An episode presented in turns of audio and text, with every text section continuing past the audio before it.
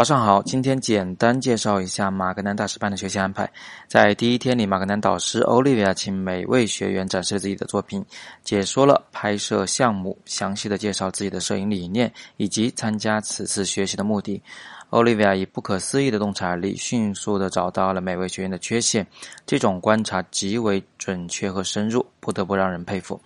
Olivia 让学员们自己提报拍摄计划，并在此基础上确定了针对性的详尽的拍摄方案。每个计划都和学员的缺点针锋相对，而且锻炼的是纪实摄影中最必不可少的品质。每天下午是独立的创作时间，学员们按照既定计划进行拍摄。第二天需要交二十张作品，在教室打印并剪成小块，平摊在一张大桌上。Olivia 会就这些作品和学员们讨论前一天拍摄中所遇到的困难，给出进一步的拍摄建议，并对这些照片直截了当地指出问题所在。Olivia 还将照片分为好与不好两个类别。让学员将两类照片分开贴在墙上，一人一块墙，每天如此。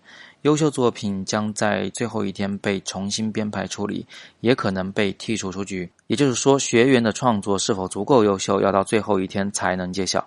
至于晚上的安排，第一天是开幕晚宴，后面的每晚都是导师们的分享会，也就是所谓的马格南之夜。在活动结束之后，许多学员仍将继续拍摄计划，直到深夜。